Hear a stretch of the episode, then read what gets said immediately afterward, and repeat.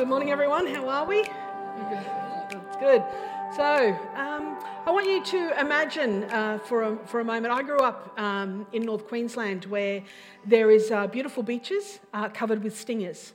So I never, never dreamt of going to the beach. We always went to the um, inland, up into the rivers and the, and the waterfalls, you know what I mean? That's where, that's how I like, oh yeah, I love that idea. So if you could imagine with me a moment in your life where you're in one of those rivers and some waterfalls and uh, you're standing on a rock and you look and you think, you've seen all these people jump off the rock and you think, I can do it.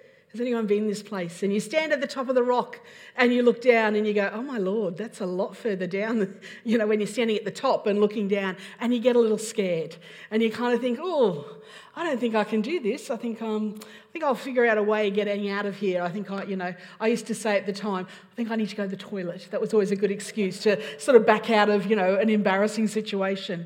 And, you know, along comes a friend who recognizes where you're at and the fear that you're struggling with, and they say, Hey, why don't we do this together? Why don't we jump off together? You can do it. Come on, I'll do it with you. Why don't we jump together? And together you take that leap off the cliff.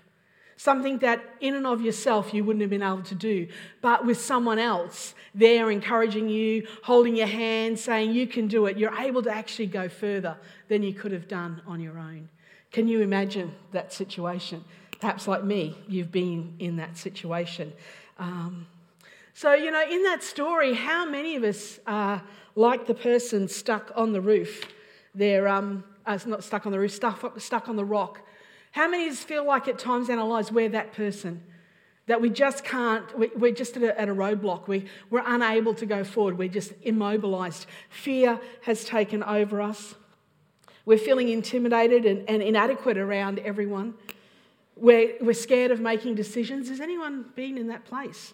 You know, where we just get, and it's just, we just feel like we're immobilized.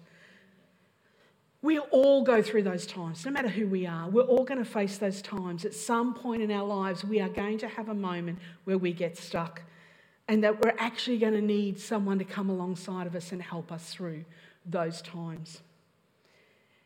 I don't know if you realize, but you actually can also be the friend helping someone push through, jump off the cliff, go that little bit further. You can be that friend. You can be that person who comes alongside and holds the hand and says, "You can do it. You can make you can make it. You can take the step. You can do those things that are before you, those challenges. You can overcome them. You can do that." That in Christ we have been called to be that friend, to be like Jesus to those around about us. So, as we go through this um, series that we're in at the moment, the one another's, my, my, my message today is on encouraging one another, building one another up. And as is previously said, we've had Mike sharing on forgiveness, we've had Clint sharing on love. And the interesting thing about the one another's, and particularly um, I think probably all of them, really. Maybe it's probably why they're called one another's, is you can't do them very well to yourself. Do you know what I mean? It's really hard to encourage yourself. Do you know what I mean? You can try, but you know what I mean? And, and David says, Why so downcast, O my soul? Put your hope in God. David does speak to his soul and, and encourages himself. Come on, get out, of your, get out of your misery, get out of your problems. But you know what? It's actually not an easy thing to do. You know, Steve and I have often said it's always a really good thing that only one of us is going through drama at a time. So the other person, has anyone else thought that? You know, you know, if you're both at the same, it's like, oh my God, how would we ever get out of it? So it's always that thing that um, you need other people. We are not an island, and we don't live well as an island. We are actually created for family. We've been created for community, and we need one another. And the scripture that I'm using is 1 Thessalonians 5:11. Therefore, encourage one another and build each other up, just in fact you are doing. When I was uh, one of the places that I work, I go in a couple of days a week, and um, at, a, at, a, period of time I was going in, and there's another girl who was there, and um, she was in her office on, the own, on her own, except the days when I came in twice a week. And so we'd often start the day with lots of chatting.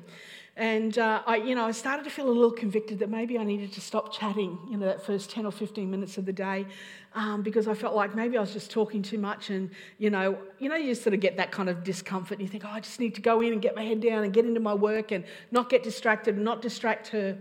And so I was driving to work this day and I'd made the decision that's it, I'm just going to go straight into work and I'm going to get the computer on and I'm going to get straight into it. And I arrived at work, and uh, she said, I have so been looking forward to you coming in today. I love the days when you come in. I love these chats. They mean so much to me. I've been really struggling. And whenever you talk to me, you always say something that helps me get through what I'm going, what's going on. I went, ah, okay. I didn't realize what a benefit that it was to her, how much she appreciated those chats that we were having. I was actually unbeknownst to me, being an encourager to her. But her telling me that, do you understand? Her telling me that was an encouragement to me because I was feeling like, oh, I'm just saying too much. I just need to shut up. I just need to. Do you know what I mean? I was being self critical and feeling like I wasn't doing a very good job as a friend because I was distracting her, yet that wasn't the case. So even when we're going through difficulties, we can still encourage. Do you know what I mean? It's not either or, it's both. So, I want to ask you a question. We're going to break it into two areas encouragement and building up. So, let's look at encouragement. What is encouragement? What does it mean to encourage someone? Sorry? Speak kindly. Speak kindly, yeah. Anything else? What was that? Forgive. Give. Give. Give. And was, did you say positively? Beautiful. Something else? Come alongside. Brilliant. Warren, very good. Yes, at the back? Fire them up. Oh, I like that. That's a really good one. Fire them up. That's fantastic. Okay, so all of you school teachers in the room, you will know that the word encourage is made up of a, a prefix, en, and then courage. And that prefix en, en, means to put into, it makes the word courage into a verb, into a doing word. You would think I was good at language, wouldn't you? I'm not. Uh, Google's great. Um, and so when you put those things, you know, so to encourage means to put courage into someone, means to add courage to them. That's that word, encourage. In the Old Testament, there's a word there, hazak, and it means to be strong, to give strength, to repair, to encourage, to seize hold of, to make repairs, to establish oneself firmly, and to rally strength. This word was used by Moses to Joshua when he was handing him over the leadership.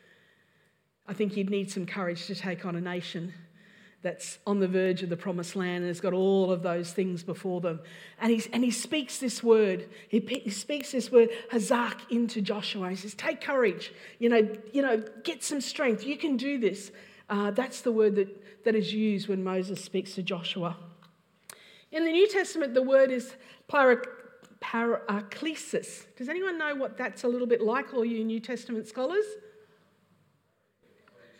Holy Spirit, parakletos, Holy Spirit, exactly. That same root word in the Greek is used for the Holy Spirit. And it means, as Warren so aptly said, to come alongside, to urge and to invite and to, to comfort, to, you like this one? To prod and poke with a stick. And there's that, put that fire. Isn't that a great to prod and poke with a stick? What a great image in your mind of what this word encouragement is about. So, you know, you bring these things, you know, the great thing about the Hebrew and the Greek is they give you these great descriptions that you can come together. And it means to, to come alongside someone and to beg and to urge and to plead with them to make repairs in their lives, to rally strength to face their cliff face moments and to be strong with them and help them establish themselves. So, some simple definitions that, uh, you know, to help you remember what does encouragement mean. As I said before, it means to put courage into, to breathe life into the weary. I like that. Breathe life into the weary. You know, when you're, you're tired, who gets tired? You just had enough of the dramas and the problems, and someone comes and breathes that little bit of life, that, that word of encouragement, that hope into your spirit, that's that breathing life into the weary. And speaking words and doing actions that help people gain a sense of their capacity and their destiny. You know, encouragement is not just about someone that's facing a difficult time or is in trouble, but it's also about, you know, the, the, the capacity, the ability that people have that they can't see in themselves. That encouraging, hey, I can see something in you you can't see. So, how do we encourage one another? There are a lot of uh, references to encouragement throughout the scripture, and we need to recognize it's something that we are called to do. So, the first thing is that we have to believe in people. We've got to see the potential in people, not the problems. You know, it's, it's so easy to see the problems in people, to see their faults and their failings and their difficulties, you know, what they get wrong. But you know what? We've also got to see the potential. What is their capacity? What are they given the ability to do? In, um, I've got a bunch of scriptures up there. I'm not going to read them out, but it's the story of um, Saul coming back into Jerusalem. After his conversion, he spent some time, time away on his own, and he's come back in. He's trying to get into the church in Jerusalem and speak to the apostles. And of course, they're all a little, oh, hello. We know this guy. We know what he's done. We know what he's up to, and we don't trust him. And there was a man there by the name of Joseph um, who was called Barnabas. And Barnabas, Barnabas means the son of encouragement. And Barnabas saw the potential in Paul. Barnabas saw what the others couldn't see. They saw the problems, he saw the potential. And Barnabas stands up and he defends Paul and he says, No, look, we've got to give this guy a go. I, I, you know, I've seen and, I, and I've heard what he's been doing, I've, I've listened to him preach, and I believe what he's got is something that we need to listen to. And Barnabas opened the door for Paul. And those two ended up having a traveling ministry around in, you know, spreading the gospel. Paul and Barnabas. You see that it's Barnabas and Paul, Barnabas and Paul, Barnabas and Paul. Barnabas saw the potential in Paul. And then we get to uh, um, Acts 15, and uh, these guys have a bit of a Barney. And it's over someone by the name of John Mark, because yet once more, Barnabas saw the potential in this young guy called John Mark, but Paul didn't want to have a bar of him. Paul said, nah, he's got this issue going down. I don't want to do anything. I don't want to have him on the team. I don't, you know, whatever. I don't trust this guy. I don't think he's mature enough. Whatever was going on. And they actually divided over that. You don't hear about Barnabas after that event. But interestingly, we find towards the close of Paul's ministry in 2 Timothy, chapter 4, verses 9 to 11, it says, Only Luke is with me. Get Mark and bring him with you because he is helpful to me and my ministry. And that is just such great vindication for Barnabas. We don't know what happened to him, but you know what? That son of encouragement, he saw the potential.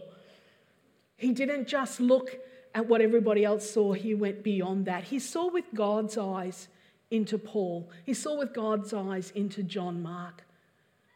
And God is calling each and every one of us to be the son of encouragement, to be an encourager, to see the potential in people to look beyond the surface and to see people with God's eyes. That's how God sees us. He just doesn't look at our history, He doesn't look at where we're at right now, but He looks at the potential. As Clint said, the seed that is within us. And we need to be like Jesus. We need to see beyond and we need to see the potential. The thing I love about Steve is that he is a Barnabas and he sees the potential and he gives people a go. And he opens up opportunities because he knows there is a call there, there is capacity, there's ability. And that's why we have two interns in our leadership at the moment, in our ministry team, because Steve is a Barnabas and he sees that potential. And I want to encourage you look for the potential in people, don't see the problems. Look for the potential, go beyond be an encourager, to open up the door for them, to encourage them to, that you can do it. You're able, you've got the capacity and the ability to go the way. Secondly, to be an encourager, you need to be a prod. You need to spur people on, not stop them. It's, it, you know, um, it's really easy to see what could go wrong.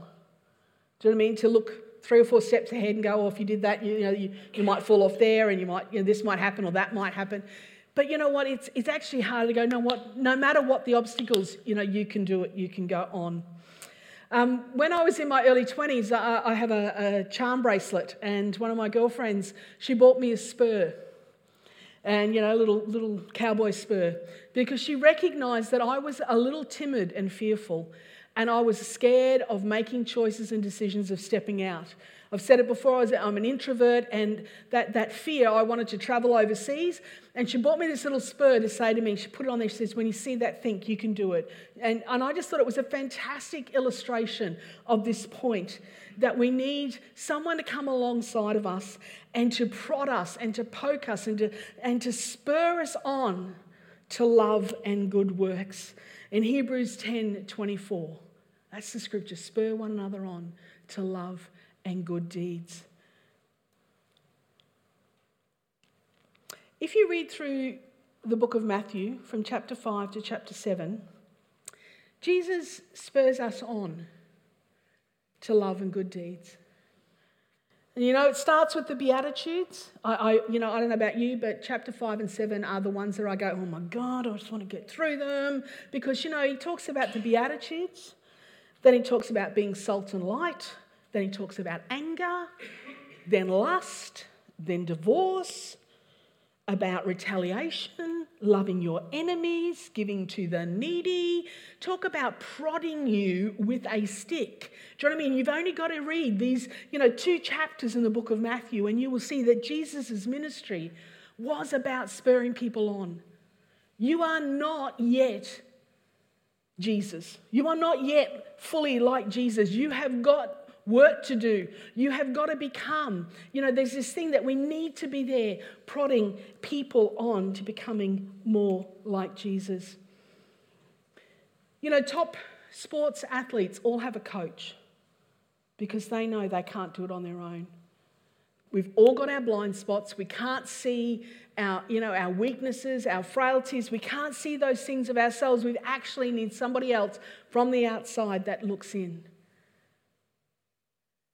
And this scripture is saying we've got to encourage one another. We've actually got to be that little stick prodding one another on that you can do it.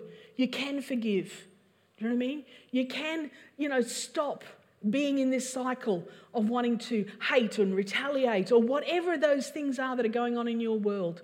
You know, we actually have that capacity to be that prod for one another. Okay, the second part of the scripture is to build one another up. And so that word build one another up in 1 Corinthians, that same Greek word is translated embolden, which again is that prefix em, which means to put into, to put boldness in, to put boldness into someone, to build them up, to, to make them bold and courageous. So the Greek word is unpronounceable to me, um, but the root word is oikos. Now, oikos means, does anyone know? The Greek scholars, family. It means family, it's household, it's temple, it's talking community, oikos. The, the interesting thing about this word, to build up, it's actually rooted in community, it's rooted in family language.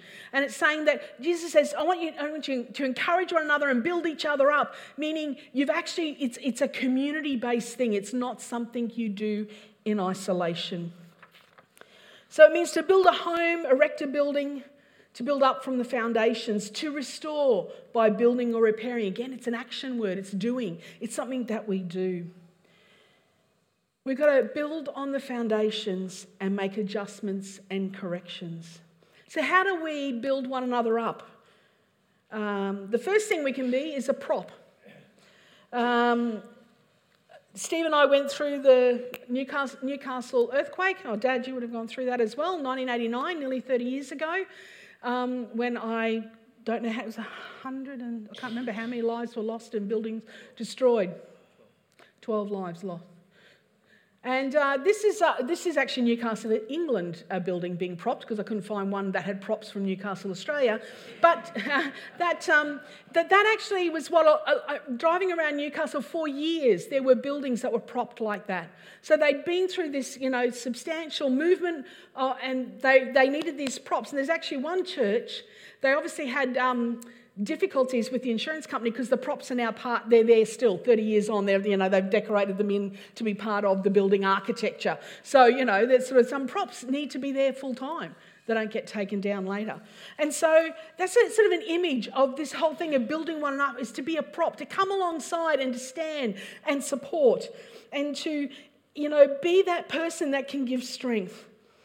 In galatians 6 2 it says carry each other's burdens in this way, you will fulfill the law of Christ. See, Jesus said, Come to me, all you are weary and heavy laden. You know, my yoke is easy, my burden. He says, Come to me, I'll help carry your burden.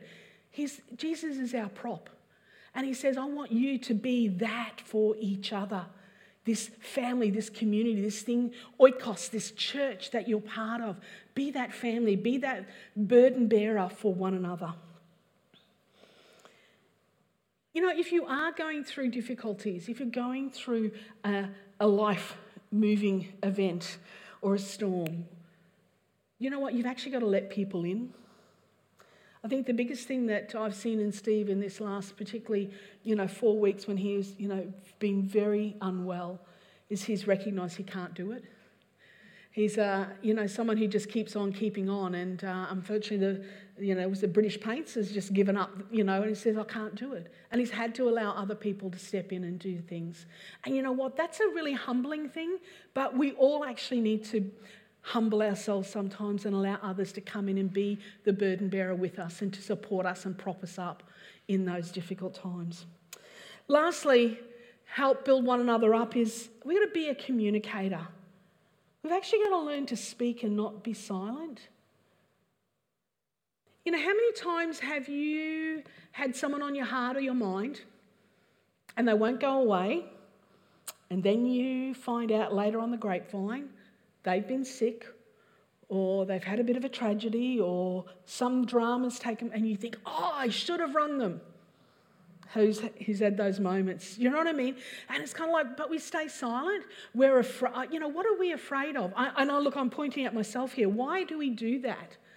And I think the thing is, we've actually got to learn that, you know, we said that this word, you know, to build up, it's, it's you know, an encouragement. It's, it's part of what the Holy Spirit is like. It's, the, it's a, a picture. The Holy Spirit's a picture of that. And we've got to take that on and we've got to listen and we've got to speak at those times.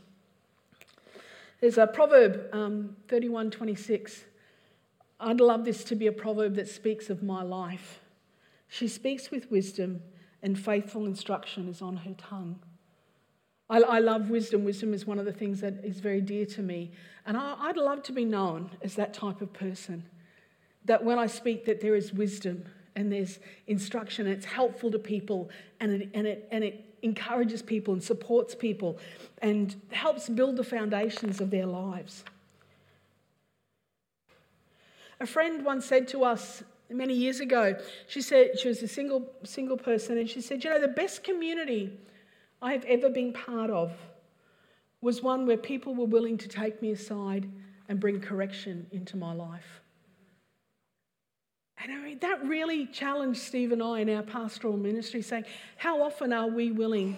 You know, and we had that series a little while ago, have those tough conversations. How willing are we to take people aside and actually speak the truth in love, in a loving way. Do you know what I mean? And I think, but the thing that I that I realized as I was preparing this is that it can only be done in oikos, in family. I can't come up to you and speak into your world and correct you if I don't know you. What right do I have to do that? Who do I think I am that I can say those things into your world? I don't have the right, but through family, through relationship, through connection, through trust then we've got the capacity to speak. So, to be able to be built up or to build others up, we've, we can't be in isolation. We've got to be part of community.